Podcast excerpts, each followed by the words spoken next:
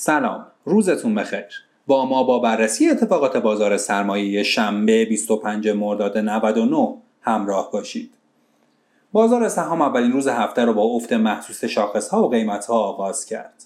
شاخص کال با افت 3 ممیز 6 درصدی در یک روز کاری همراه شد و به محدوده 1 میلیون و هزار واحدی سقوط کرد. هرچند امروز فشار فروش بعضی از نمادهای بزرگ مثل فولاد گرفته شد اما ارزش معاملات هم به شدت افت داشت و به محدوده 11 هزار میلیارد تومن رسید که ناشی از عدم جمعآوری بسیاری از صفای فروش خصوصا در پالایشگاه ها بود. روند خروج نقدینگی امروز هم نسبت به روزهای قبل شدیدتر بود و شاهد خروج حدود هزار میلیارد تومن پول حقیقی از بازار بودیم. امروز شایعاتی هم در خصوص خریدهای حمایتی از سوی صندوق توسعه بازار به گوش می رسید اما به نظر می‌رسه بسیار بسیار محدود بوده. هرچند بسیاری از تحلیلگران تکنیکال سطح یک میلیون و هزار واحدی رو کف مستحکمی برای برگشت شاخص کل ارزیابی می‌کنن اما بعضی دیگر از تحلیلگران هم این کف رو بی اهمیت می‌دونن و سطوح یک میلیون و تا یک میلیون هزار واحدی رو سطوح مستحکمتری برای بازگشت ارزیابی می‌کنن ادعی هم البته هستند که کفهای پایینتری در سطوح یک میلیون و هزار واحدی رو برای برگشت مناسب می‌دونن تقریبا عوامل مختلفی برای این نزول بازار در مقطع فعلی عنوان شده که بارها به اونها اشاره کردیم.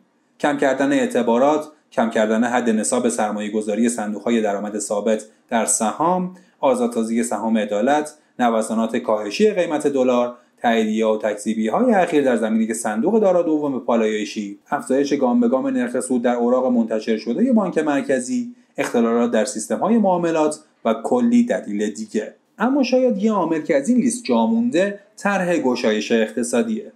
هرچند این طرح اخیرا با اوراق سلف نفتی وزارت نفت که با سود مصوب 19 درصد قطعی محاسبه شده اشتباه گرفته شده بود و برخی اون رو به طرح گشایش اقتصادی ارتباط دادن اما به شفافسازی مسئولین بورس انرژی و مجلسی ها در خصوص این طرح گشایش مشخص شد که ممکنه یه سری جذابیت ها هم در اون باشه.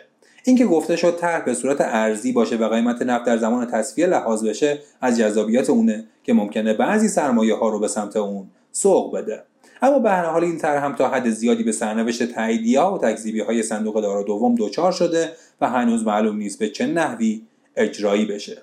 از طرفی برخی اتفاقات در حوزه سیاست خارجی هم در حال اتفاقه که مقداری فضا رو ابهامآلود کرده. بنابراین سرمایه های ترسو که البته این روزها با نظر بسیاری از افراد تازه وارد همجین شده تصمیم به خروج گرفته. فروش هایی که در بسیاری از موارد هیجانی و تنها ناشی از جو عمومی بازاره. عدم شفافیت در خصوص فروش های سهام عدالت هم بیدلیل ترس خاصی رو به بازار القا کرده که نمی‌تونیم از اثرات اون چشم پوشی کنیم. به هر حال به نظر می‌رسه فردا با نزدیک شدن بیش از حد به نقاط حمایتی شاهد یک عکس خوب به جهت ایجاد پالس های برگشتی باشیم.